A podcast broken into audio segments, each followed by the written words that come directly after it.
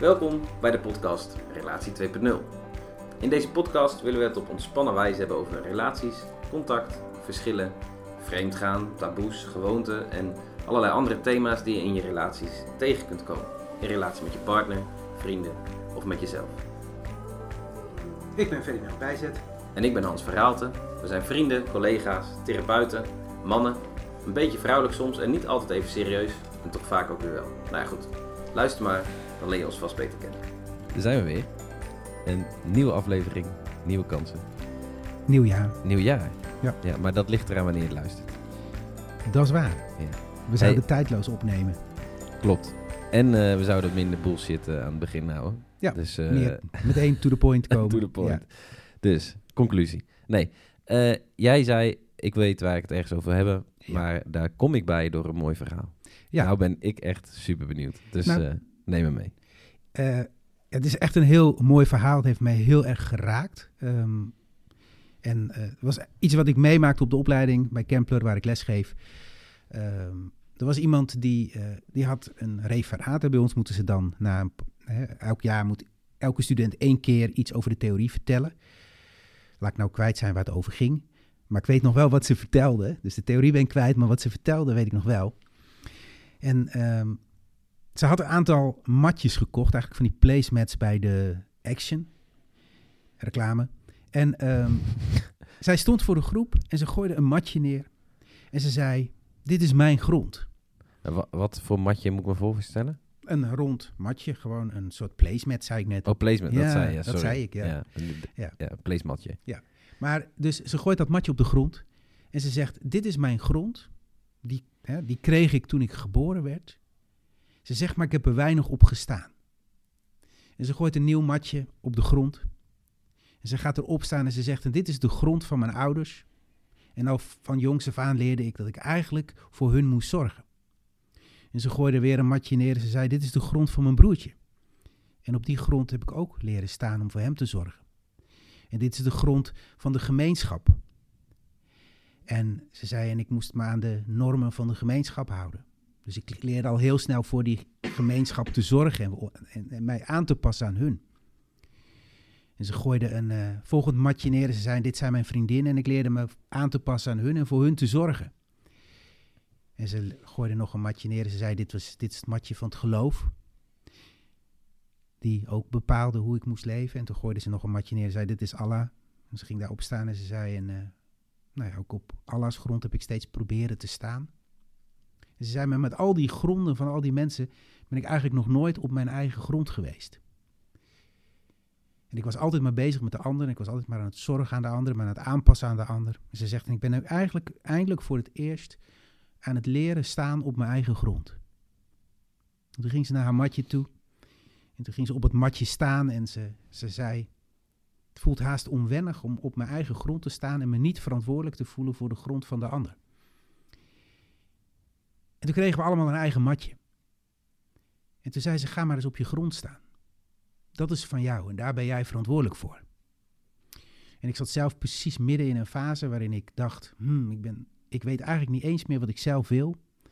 eh, wat ik zelf naar verlang. Ik hoor allerlei mensen die iets van me willen. En ehm, wat wil ik nou zelf? En ik kon het bijna niet meer voelen. En ik ging op het matje staan en toen dacht ik, oh ja, dit is eigenlijk waar ik moet zijn.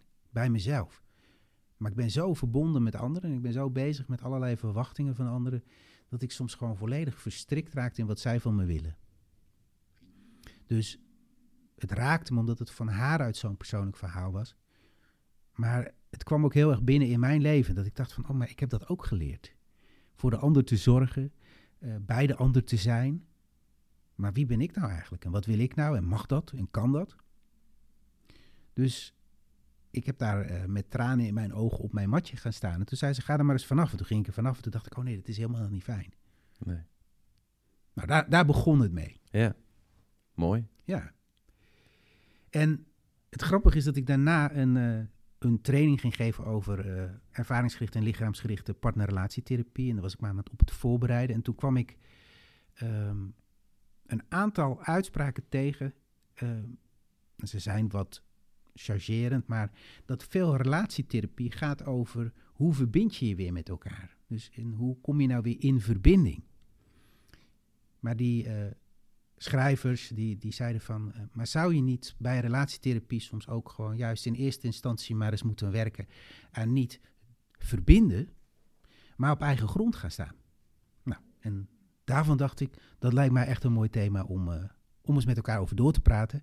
Ja. Omdat ik denk dat in heel veel relaties de verbinding misschien niet eens het probleem is. Maar het feit dat ze zo verbonden zijn, waardoor ze elkaar niet vinden, verstrikt raken, niet meer weten wat ze echt zelf willen, misschien wel een groter probleem is dan het feit dat ze. Uh, ja, wat wil ik zeggen? Nou ja, dus, dus eigenlijk zou je kunnen zeggen, ze zijn zo steeds met de ander bezig dat, ze, dat de verbondenheid het probleem niet is. Maar ze hebben geen eigen grond. Nee. Zit te denken, normaal als het een, een video of, wat een, of een bijeenkomst zou zijn en je zou dit vertellen, zou ik eigenlijk denken, laat me even stil te vallen. Want Mhm. eigenlijk het eerste verhaal is al, eh, wat, nou, het verhaal waarmee je komt is eigenlijk heel tekenend. Maar ook, eh, jij zegt het, het raakte mij, maar als Mhm. ik jou het hoor vertellen en zie wat het met je doet, dan raakt het mij ook. Ja. Eh, dus ik denk, we moeten nu eigenlijk gewoon een kwartiertje lullen, omdat iedereen nu bezig is met zijn eigen grond en dat volgens mij aardig makkelijk voor zich ziet. Ja, of een, Maar, of een eh, gat we hebben het vallen. eh, ja. nee, ja. Ja. Nou ja, eigenlijk. Want wat je. De, ik wou nog een eh, grap maken. Dat ik dacht, ja, als je zoveel matjes koopt, dan moet het Mhm. ook wel bij de Action, anders is het niet te Ja. betalen. Ehm, maar ergens is dat wel natuurlijk het confronteren. Dat we dus, denk ik, als ik naar mezelf kijk, ook Mhm. heel veel matjes herken Ja. waar ik eh, op gestaan heb. En ergens is dat ook wel. Ik vind het wel bijzonder. Ik ben ergens ook wel benieuwd. Hoe, wa- hoe was het voor jou als je dan zo heel letterlijk bewust op, op die grond gaat staan of zo? Is het dan, voel je dan direct een padden rust of zo? Wat, wat eh, gebeurde erbij? Bij mij gebeurde dat ik op die grond ging staan en dat ik, dat ik echt eh, heel ontroerd werd, maar ook een soort rust voelde. Ehm, dat ik dacht, oh, maar dit is een veilige plek. Hier hoef ik eigenlijk alleen maar met mezelf rekening te houden. En ze zei, voel dat maar eens. Toen ben ik dat gaan voelen, zo met mijn tenen. Ze voelen die grond en het voelde veilig. Maar ik, er waren mensen in de groep die zeiden, ik kan het bijna niet verdragen om op mijn eigen grond te staan. Ik word daar gewoon bang van. Omdat? Ja, want als je daar kan, gaat staan, dan kan er ook van alles gebeuren. Hè, Ja. Mensen kunnen er van alles van vinden. Mag dat wel? Ja. Ehm, en als je alleen maar verantwoordelijk bent voor jouw grond, hè, en wij zeggen dan, je bent een beetje mede-verantwoordelijk voor wat er bij de ander gebeurt, maar je bent er niet verantwoordelijk voor. Mhm. Maar dat is heel spannend om dan je eigen grond toe te eigenen. En ik heb toen, die, toen daarna, toen zei ze, je mag ook er eens eh, vanaf gaan, toen ben ik er vanaf gegaan. Ehm, was, toen, toen dacht ik, oh, maar dit is eng als ik geen grond heb. Ik heb het matje meegenomen, ik heb hem in mijn huis gelegd. Oh ja, wat goed. En ehm, ook dat, dat raakt me. Zo af en toe dan moet ik echt dat matje tevoorschijn halen, omdat ik denk, ik weet het gewoon niet. Nee. En dat herinnert je dan aan. En dat herinnert me dan aan. Ja, Ja. ja. Want ergens kan ik me voorstellen als je naar zit te luisteren dat dan een gedachte is. Hè, want die hoor Mhm. ik ook veel bij eh, cliënten, denk ik. Maar ik kan me mezelf ook voorstellen dat je dan denkt, ja, is leuk op je eigen matje staan, maar dat is ook wel egoïstisch. Hè, want waar is dan het contact met je partner? Want als je alleen maar bezig bent met, hé, wat wil ik zelf eigenlijk? Mhm. Sterker nog, ik kan me voorstellen dat er eh, mensen zijn die een partner hebben waarvan ze zeggen, ja, die staat wel heel erg op zijn eigen grond, voor mijn gevoel. Ja. Hij ziet mij helemaal niet. Ja. Dus dat, heb je daar een eh, reactie op? Ja, ehm, Ik ga vandaag alles bij jou neerleggen. ja, dat is goed dat je alles bij mij legt. Ehm, daar heb ik een reactie op. Ehm, en daar was ik, hè, wat ik zei van heel veel relatietherapie, die zijn bezig met verbinden. Hè, dus naar elkaar luisteren, eh, het contact aangaan. Ehm, en we hebben ooit een aflevering gedaan over autonomie en verbondenheid. Ja. eh, waarbij we zeiden van het basis, de basisopdracht, maar ook het basisdilemma van eigenlijk ieder mens is... hoe kan ik nou in verbinding met jou blijven en ondertussen mezelf niet vergeten? En hoe kan ik voor mezelf zorgen en jou niet vergeten? Dat is, dat is de opdracht. Ja. En toen ik die dag aan het voorbereiden was eh, voor die relatietherapieopleiding... toen kwam ik bij een fantastisch eh, principe van differentiatie. Hè? Dat is vers- eigenlijk verschil maken, onderscheid maken van David Snarch. En David Snarch die zegt precies hetzelfde. Je hebt twee basisbehoeften. Je hebt autonomie, je hebt verbondenheid. En die tekent ze eigenlijk als een soort tent. Dus hij zegt, twee zijden van zo'n tent die dan, eh, zo'n zo'n driehoek. Ja, en die luisteraars die zien dat dan, denken ze zo'n zo'n ronde tent. Nee, twee lijnen. De waagtent of zo. Weer, ja. ja. En dan zegt hij, en daaronder staat eigenlijk dus dat je op je eigen grond staat. En dat je dus zowel voor je autonomie zorgt als voor je verbondenheid. Dat is je eigen opdracht. Ja. En dan zegt hij, maar wat er dus kan gebeuren, is dat je of te veel die tentpaal richting de verbondenheid brengt. Dan gaat die tent het helemaal scheef staan, of je gaat hem te veel naar de autonomie brengen. Ja. En de, en de opdracht is eigenlijk dat hij in het midden staat. Dus als iemand zegt, ja, mijn partner die, ehm, die staat wel heel erg op zijn eigen grond, ja, dat kan. Maar dan heeft hij dus blijkbaar nog niet de verantwoordelijkheid genomen om ook voor zijn eigen verbinding met, met die ander te gaan zorgen. Ja, en ik denk ook als je het zo omschrijft hè, met die tent. eh, je zou kunnen zeggen als iemand zegt hij staat wel heel erg op zijn eigen grond. Dat ze in eigen grond ook op eigen grond staan ook verwarren met dat iemand eigenlijk misschien heel veel in de autonomie zit. Ja. En ook de balans kwijt is. Ja. Hè, dus ze voelen zichzelf niet gezien. Eh, maar dat betekent niet dat de ander per se ja, heel goed gegrond is op zijn eigen stukje. Maar dat het Nee. ook, eh, nou ja, ook een scheve verhouding kan zijn. Je zou zelfs kunnen zeggen, in die partner zit iets wat je jezelf ook meer zou mogen gaan toestaan. Ja, En waar je van wat kan, kan- van kan leren. maar waarvan je waarschijnlijk op een, in het heet van de strijd denkt... ik wil nooit worden zoals jij, want Nee. dan ben jij vieze egoïst. Ja. ja. Ja. En als je het dan hebt over dat, dat verbinden, dan zou je wel eens kunnen, eh, en da- daar ben ik meer over aan het nadenken gegaan, dat, dat als je te snel wil gaan verbinden en iemand heeft niet zijn eigen grond te pakken, ehm, dan zie je vaak één iemand die heel erg vanuit de, bij de ander zit en in de verbinding zit, en één iemand die zit heel erg bij zichzelf en die zit dus niet in de verbinding. En dan, dan gaan ze proberen te verbinden zonder eigenlijk te weten wie ze zijn en waar ze voor staan en wat ze daarmee willen. Ja, Ehm, en, en die David Snarch, bij wie ik dit las, die had het dan over differentiëren over, over vier basisvaardigheden. Of eigenlijk, hij noemde dat dan de ja, vier balanspunten. En hij zegt als eerste is dat je moet weten wat je wil en waar je zelf voor staat. En dat vind ik een hele mooie, omdat denk ik, nou ja, ik weet niet hoe jouw ervaring is, maar als ik stellen tegenkom, ook als ik naar mezelf kijk in relaties, dan, dan zie ik vaak ook, en kom ik mensen tegen, die eigenlijk kwijtgeraakt zijn wat ze nou zelf willen. ja. En, en vaak heel goed geworden zijn in wat ze vervelend vinden bij de ander. En Ja. wat ze de ander zien doen wat niet oké is. Maar eigenlijk helemaal niet zo goed stil kunnen staan bij wat wil ik dan zelf eigenlijk. Of ze zijn heel goed geworden in denken wat, om, om te doen waarvan ze denken dat de ander dat wil, zonder dat ze echt kunnen voelen, maar wat wil ik nou zelf? Ik heb toevallig een, eh, een stel in therapie eh, en ehm, ik denk dat ik ze nu eh, anderhalf jaar of zo geleden ben gaan begeleiden. En die, die ehm, kwamen na, bij mij omdat er voor herstel van vertrouwen naar vreemd gaan. Mhm. Een van twee was vreemd gaan.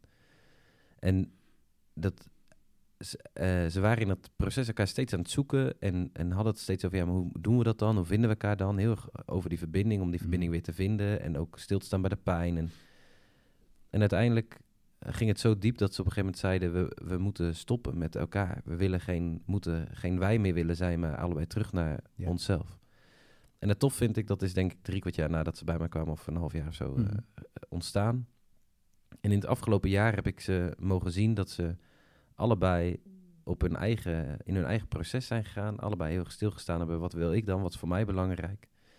Ehm, uiteindelijk heb ik vooral met hem mee mogen lopen. Maar van daarin mogen zien van hoe ze uiteindelijk vanuit een ik weer gegrond op hun eigen stukje elkaar weer vonden en zeiden: Hé, maar nu wil ik ook weer jou, maar niet meer zonder mezelf kwijt te raken. Nee. En ik vond dat zo mooi. En dat, Mhm. ze, dat ze nu eh, gaan ze avonturen aan met elkaar. En dat ik denk, dat doen ze vanuit een stuk. eh, ik wil met jou, maar ik wil mezelf niet kwijtraken. Mhm. In plaats van, ik wil met jou en moet dus met jou. En dan maakt mijn eigen ik dus niet meer zoveel uit, want het gaat om ons. Terwijl er is geen wij, denk ik dan. Er zijn twee mensen die allebei een eigen grond hebben. Ja. En als er een verlangen is naar de ander en de ander heeft dat verlangen tegelijkertijd Mhm. ook, dan ontstaat er een wij. Tenminste, vind ik, denk ik dat het zo werkt. Nou, ik denk dat ook, en dat is ook wat ik mijzelf eh, heel erg gerealiseerd heb de laatste tijd, dat ehm, je ook heel erg in verbinding kunt zijn. Niet omdat je dat vanuit je eigen grond uit wil, maar gewoon omdat je eigenlijk niet kunt bestaan als je niet in contact bent. Ja. En dat herken ik heel erg bij mezelf. Dat, ehm, Bedoel je dan eigenlijk zo de angst van ja, dat als, als je niet in verbinding bent, dat er niks meer overblijft? ja. Dus ik ben iemand, als ik in contact ben, maar als ik dat niet heb of ik heb conflict, dan wo- word ik al bijna bang en dat moet ik dan gaan oplossen. En ehm, dus, dus dan is verbinding, ehm, dat voelt dan heel veilig, maar het is ook een manier om, je, om, om met je eigen ongemak en je eigen angst om te gaan. Ja. En ehm, dat voelt heel beklemmend, denk ik, aan de overkant. Bij de ander. Zeker. Het is bijna een soort afhankelijk. Hè? Als je het hebt over grond om op te staan. eh, Ik, ik zie het beeld van me aan iemand die aan een soort vliegtuig hangt en zich vasthoudt aan zijn partner en zegt: Ik heb verbinding, want als ik je loslaat, dan ben ik helemaal nergens meer. Ja. Terwijl je dan als partner in dat vliegtuig, bij van spreken, de ander vast hebt en denkt: Ja, ik heb nu dus een soort macht die ik niet wil hebben, maar ook een soort verantwoordelijkheid die ik ook niet wil hebben, Nee. want ik, dit trek ik ook niet de rest van mijn leven. Nee. Nou is een vliegtuig wel heel ver, Mhm. want als je dan de ander loslaat, is de ander ook daadwerkelijk Ja, blijven. Ja, Ja. ja. Soms in ruzies is dat een best prettig idee. Maar eh, nee, schijntje. Maar goed, ik ben mij heel erg gaan realiseren dat, dat voor mij om, om in verbinding met een ander te blijven, is, is ook een manier om me veilig te voelen. Maar dat zegt dus ook iets over dat ik daardoor steeds bij de ander ben. En daardoor probeer de boel te regelen en op te lossen. eh, me daar verantwoordelijk voor voel. Ja. Maar, maar, en dat was voor mij zo bevrijdend dat ik op mijn mat kon gaan staan en denken: wat wil ik nou? Waar sta ik voor? En dan zegt David Snarch, en dat, die tweede, die vind ik echt, eh, ja, ook voor mijzelf persoonlijk heel briljant. Eh, ik was er niet op gekomen, maar ik vind het echt heel mooi hoe hij het zegt. Hij zegt: het tweede is dat je eigenlijk je eigen angst leert reguleren. Dus dat ik niet in paniek raak als jij even niet met mij in contact wil. Ja. En dat je in een partnerrelatie, als de ander afstand van je neemt, niet in paniek raakt, maar voor je eigen angst kan zorgen. En op je eigen grond staan is dus weten wat je wil. En als die ander er even niet is, dat jij dan voor je eigen angst zorgt. Ja. Nou, en ik weet van mezelf dat ik heel geneigd ben om voor de angst van de ander te gaan zorgen. Ehm, en mijn eigen angst over te slaan. En dan in die relatie ben je dan, lijkt het veilig, maar het is helemaal niet veilig. Nee. En dan is het derde punt wat hij zegt, en dat vind ik haast nog mooier, is dat, je, dat hij zegt van je gedifferentieerd zijn betekent ook dat je leert om niet voor de angst van de ander verantwoordelijk te zijn en er niet voor te hoeven zorgen. En nou ja, als ik kijk naar stellen, Mhm. dan zie ik dat, dat heel vaak in de communicatie en ze de ander verantwoordelijk te maken voor hun eigen angst en hun eigen emoties. Dus als jij niet zo doet, dan zou ik me anders voelen. Dus ze zijn niet zo gedifferentieerd. En ze reageren voortdurend op de angst en de emotie van de ander. Nou, ik herken dat. Ja. En als ik op mijn eigen grond sta, dan denk ik: oké, dit is mijn angst en dit is jouw angst. Wie is er nou verantwoordelijk voor mijn angst? Wie is er verantwoordelijk voor jouw angst? Dan wordt het opeens heel helder. Niet makkelijk, maar wel helder. Ja. En ik denk ook als je dat goed kunt, als je, ik teken het altijd uit vanuit de transactionele analyse, Mhm. een beetje ingewikkeld verhaal met ouder volwassen kindrol, nou ja, heel simpel eh, gezegd, maar de, dat ik denk, als je voor dat in de kindstuk voor jezelf, het, eh, dus als we bang zijn, dan komen we in een soort kindstuk terecht, dat, en je kan op een milde manier vanuit de oude daarvoor zorgen, Ja. dan, dan creëer je een soort grond voor jezelf waarop je een volwassen positie kan innemen. Mhm. En dat kan zijn, ook weer voor de ander kan zijn. Ja. Ergens hoor ik jou zeggen, als je bezig bent met de angst van de ander, dan word je eigenlijk een soort in de oude rol, ga je voor de ander zorgen en dan krijg je sowieso een scheve verhouding. Ja. Dan is het eigenlijk helemaal niet gelijkwaardigheid, maar dan is het ook, ik zorg voor jou, want ik denk dat jij het zelf niet kan. Dus ergens is het ook vanuit de angst om zelf je grond niet te voelen en dat bij de ander te zoeken, zeg je eigenlijk ook, ik weet niet of jij wel op je eigen grond kan staan of je dat wel redt. Dat is dan uiteindelijk wat, wat je tussen de regels door zegt. Ja, En ehm, ja, wat ik bij de meeste stellen zie als ze hier in de kamer zitten en ze zijn ruzie aan het maken, dan zijn ze voortdurend aan het reageren op de emotie van de ander. Mhm. En ehm, dat, nou ja, dan, dan gaat de vlam in de pan. En een van onze taken is natuurlijk om te zorgen dat ze dan niet op die emotie van die ander gaan, gaan reageren. Ehm, maar dit geeft mij ook wel een soort idee van. Eigenlijk zouden ze dus eerst moeten leren om voor hun eigen angst te zorgen. Zouden ze moeten leren om de angst van de ander maar even te laten voor wat het was. En uit die angst komt meestal boosheid voort. Hè? Dus boosheid naar de ander is meestal angst. Dus dan gaan ze daarop reageren. Ehm, Maar je bedoelt met, want op de emotie reageren, eh, zeg maar even een kort voorbeeldje voor degene die niet zelf therapie geven Nee. of wat dan ook. precies. Hè, dus iemand vertelt iets over zichzelf. Ik heb bijvoorbeeld een, een stel waarvan dan ehm, bijvoorbeeld een man eh, vertelt over hoe verdrietig die ergens over is en hoe- hoeveel pijn die heeft. Mhm. En de vrouw reageert op die emotie door te zeggen, ja maar hallo, ik zie je toch omdat het haar raakt. Dus ze gaat zichzelf verdedigen of zo. En dat bedoel je met op de emotie Ja. reageren. Want ik denk een gezonde reactie of een mooie reactie vanaf je eigen grond is dat je niet de verantwoordelijkheid voelt over de pijn van de ander, maar wel Mhm. kan voelen, hé, maar jouw pijn raakt mij en ik blijf staan. Ja. En ik kan je dus teruggeven, joh, als ik jou zie lijden, dan maakt het me verdrietig, dan doet het me zeer. Ja. dan zorg je niet voor de ander, maar je ziet de ander wel. Dus vanaf Nee. je eigen grond zie je de ander. Maar dat is dus een andere manier reageren. Jij bedoelt met reageren op de emotie van, ja hallo, wat doe jij me nou? Ja, de, de goed uitgelegd, want je kunt ook goed reageren. Ja, Hè, dat, dit ene is gewoon invoelend, eh, begripvol reageren op de ander. Wat ik bedoel is, ehm, iemand zegt iets en die zegt, ja, dat vind ik dan wel heel moeilijk dat je dan te laat, eh, dat je dan weer te laat bent. En dan die ander zegt, en dan zegt die ander, ja, doe nou niet zo. hè, dat, dat is op elkaars emotie reageren. Of eh, iemand zegt, ik ben hartstikke bang. En die zegt, daar is toch nergens voor nodig. Of ik had laatst een stel waarvan die man zei, ja, dan ben ik gewoon boos. Daar hoef je toch geen last van te hebben. Eh, Nou, dan reageer je op elkaars angst, op elkaars emotie. Ja. Op een manier die niet helpend is. Nee, En als je de, de angst en de emotie bij de ander kan laten, dan kun je een begripvolle reactie hebben. precies. Maar dat, en dat is dus ook een teken, denk ik, dat je op je eigen grond kan staan en daar een soort stabiliteit voelt. Ja. Als ik kijk naar mezelf, als Sanne een aantal jaar geleden tegen mij zei, Sanne is mijn vrouw voor degene Mhm. die me nog niet kent. Ehm, maar de- als zij tegen mij zei, ik heb hier en hier last van, dan voelde ik me gelijk aangevallen. En dacht ik, ja hallo, ik doe toch zo mijn best of wat dan ook. Ja. Terwijl eh, toevallig afgelopen weekend, ik zei net, oh ben je toch een uh, vieze egoïst. Mhm. Dat is naar mij toe, hoofd toegeslingerd, toevallig afgelopen. Maar dat ik kon voelen, ja, wacht even, dit zegt heel veel over jou, wat jij nu voelt en wie jij nu staat. Maar als ik op mijn eigen grond sta, dan eh, zie ik jou en zie ik dat je lijdt. Maar ik hoef hem niet in te slikken of ik hoef niet eh, me van mijn stuk gebracht te voelen. Eh, want eh, ik sta stabiel en dit is oké. want ik weet dat dit meer over jou zegt dan over mij. Mhm. En ik denk dat is zo helpend of zo, de, om, om dan ook, dan kan ik veel meer haar zien in plaats van dat er een conflict en escalatie ontstaat. En in mijn hoofd de koffies bij de deur. Ja, ja. Hè, dus dus ehm, dat, is een, dat is een flinke vaardigheid om dat te kunnen. Ja, En het vierde punt wat, wat Snarch dan noemt, is dat hij, dat zegt: Oké, en als je dat dan, dus als je gedifferentieerd bent, dan kun je dus ook tijdelijk ongemak verdragen. precies.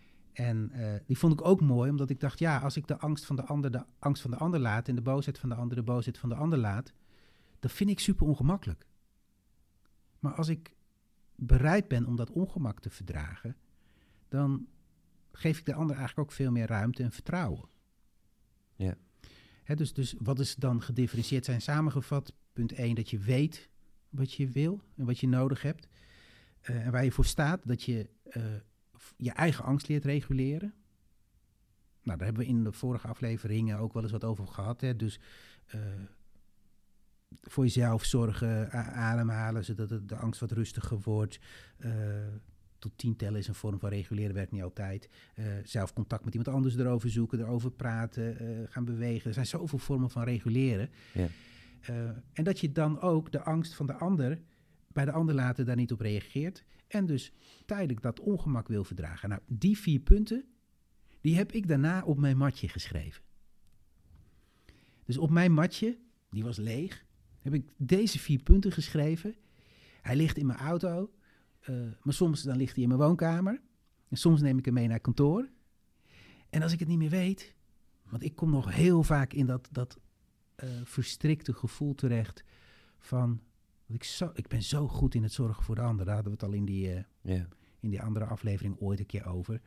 Ehm, maar eigenlijk ben, je zou haast kunnen zeggen, in dat zorgen voor de ander ben ik ook aan het zorgen voor mezelf, omdat ik mezelf dan rustig hou. Dus ik hou, dan hou ik de relatie steeds goed. Mhm. En het idee dat je voor de ander moet zijn. Dus als je voor de. Hè, dus dat is eh, wat je al heel jong hebt meegekregen. Je moet er voor de ander zijn. Ja.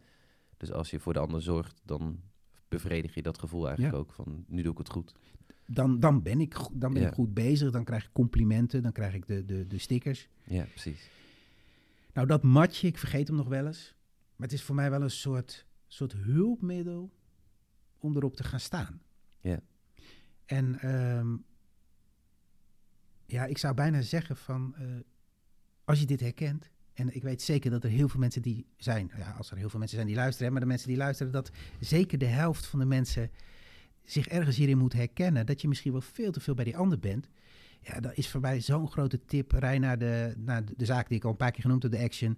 Haal zo Blokker, Xenos. haal een placement, een plastic of een, of een kunststoffen. Schrijf die vier punten, schrijf die op dat matje. En elke keer als je nou merkt van ik kom, neig weer naar zo'n zo'n nutteloze, vruchteloze discussie. Of ik weet niet meer wat ik wil. Of ik ga pleasen of aanpassen. Ga eerst eens op dat matje staan. Ja. Ga eens voelen waar je bang voor bent. Want je bent gewoon ergens bang voor. Stel jezelf de vraag, wat wil ik? Stel jezelf de vraag, wat doet mijn partner nou wat mij zo raakt? Kan ik dat daar laten? En blijf net zo lang staan totdat je een positie hebt. Ja. En het is wel interessant dat jij zegt van hè, het ongemak verdragen van de ander. Ik denk ook zelfs dat het gaat over gewoon verschillen verdragen van de ander. Ja. Hè, dus dat je op je eigen grond staat en de ander verschillend ziet zijn. Dat je dan kan, als je je eigen grond hebt, kun je veel beter verdragen. Oké, dat is jouw grond. Dan hoef Mhm. ik, we hoeven niet op hetzelfde stukje te staan. Jij mag jouw ding hebben en ik mag mijn ding hebben. En dat hoeft niet hetzelfde te zijn. Nee. Ik denk dat dat ook eh, bij punt 4 past. Dat past heel erg bij punt 4. Ja. Dat is mooi dat je dat zei van het verschil. Want ik was met die opleidingsdag bezig en toen las ik dit over differentiëren. En toen beluisterde ik ook een, eh, een eh, demo van Bob Resnick. En Bob Resnick die zei precies hetzelfde. Eh, die zei, in te veel therapieën gaat het alleen maar om de, het moeten verbinden. Hij zei maar het grote probleem in de meeste huwelijken is two become one and then there's none. Dus twee worden één en dan is er geen. En dan wordt het een soort eenheidsworst, terwijl je eigenlijk weer twee mensen wil hebben die op hun eigen grond staan en dan elkaar niet per se nodig hebben, maar omdat ze elkaar niet per se nodig hebben, het beste wel in elkaar naar boven halen. Ja. En hij zei, de grootste uitdaging voor stellen is niet zozeer om te verbinden, maar om het verschil te gaan verdragen. En dat is soms heel ongemakkelijk. Zeker. Terwijl het mooie is, hè, dus ik heb dat denk ik eerder gezegd. Maar als je naar. Ja, dat heb ik volgens mij in de vorige aflevering zelfs gezegd. Dat als je naar van die mensen luistert die zeggen: Ik heb ben zes recht getrouwd, wat is het geheim? Dat ze meestal zeggen: accepteren dat de Mhm. ander anders is. Ja. Een soort het verdragen. Omdat die strijd, dan gaat het dus over: mag jij, als je zegt: Jij mag eigenlijk niet zijn zoals je bent, zeg je eigenlijk: jij, de, ook tegen de ander: Jij mag niet op je grond staan. Mhm. Want daar heb je eigenlijk, eh, dat is niet helemaal oké. Jouw grond is niet oké. Ja, mooi. Vet interessant. Ja, en vet ingewikkeld. Ja, Ja, want ik zit dit te vertellen en het, het raakt me ook elke keer omdat ik denk, wat ben ik vet slecht eigenlijk in het op mijn eigen grond staan. ja, En dat is als therapeut ehm, ook een beetje handig, want ik ben heel getraind ook in de ander zien en bij de ander te zijn. Maar ik ben het ook als therapeut meer aan het doen. ja. Want heb je ook, hoe ervaar je dat als je dan meer op je eigen grond staat? Dan is het voor mij makkelijker om naar mijn cliënten te kijken bijvoorbeeld. En te denken, ja, jullie moeten zorgen voor jullie eigen angsten. Maar jullie moeten ook zorgen voor een betere relatie. Dat kan ik niet. Nee. Dus als jullie hier niet uitkomen met elkaar, dan is dat niet per se mijn verantwoordelijkheid. Maar kan je wel vanuit mijn grond en vanaf mijn grond iets vertellen over wat ik meemaak, wat ik zie. Maar het is jullie, het is jullie verantwoordelijkheid. Ja. Jullie zullen moeten, in beweging moeten komen. Hè, en ehm, ik vind dat rust geven. Ik moet zelf zeggen, eh, de- ik vind het mooi als, dat we het hier zo over hebben. Omdat ik denk, als ik nu naar mezelf kijk, dan voelt het heel erg alsof ik de laatste jaren op mijn eigen grond ben gaan staan. Mhm. En dat dat stabiel is geworden, stevig is geworden. En dat geeft mij zoveel meer rust of zo. Dat je inderdaad, ik herken dat heel erg wat, ze, wat die, die studenten dan Mhm. deelt over eh, overal op staan en dan eigenlijk niks meer van, je, niks van jezelf hebben. Maar dat is ook super wankel zijn eigenlijk continu. Ja. Terwijl het zo, het is bijna, het is ongemakkelijk als ik nu weer in dat oude stap dat ik direct voel, hé, maar dit is helemaal niet, dit wil ik niet, dit is onprettig. Het is wel een proces om daar te komen, maar het geeft zoveel rust, omdat je dan ook gewoon voelt, als ik mijn eigen grond mag hebben, dan mag de ander ook zijn eigen grond hebben. Ja. En dan wordt het leven een stuk makkelijker, of Mhm. een stuk rustiger of zo. Mhm. Zeker als je kijkt in deze tijd van polarisatie, waarin iedereen soort vindt dat iedereen op zijn stukje grond moet komen. Want dat is, eh, de- iedereen moet hetzelfde vinden als ik, want. Ja. Maar dat je gewoon ook respecteert, oké, ik heb recht op mijn stuk grond, maar de ander dus ook op zijn stuk grond. Ja. En dan is het veel fijner naast elkaar bestaan dan eh landje pik.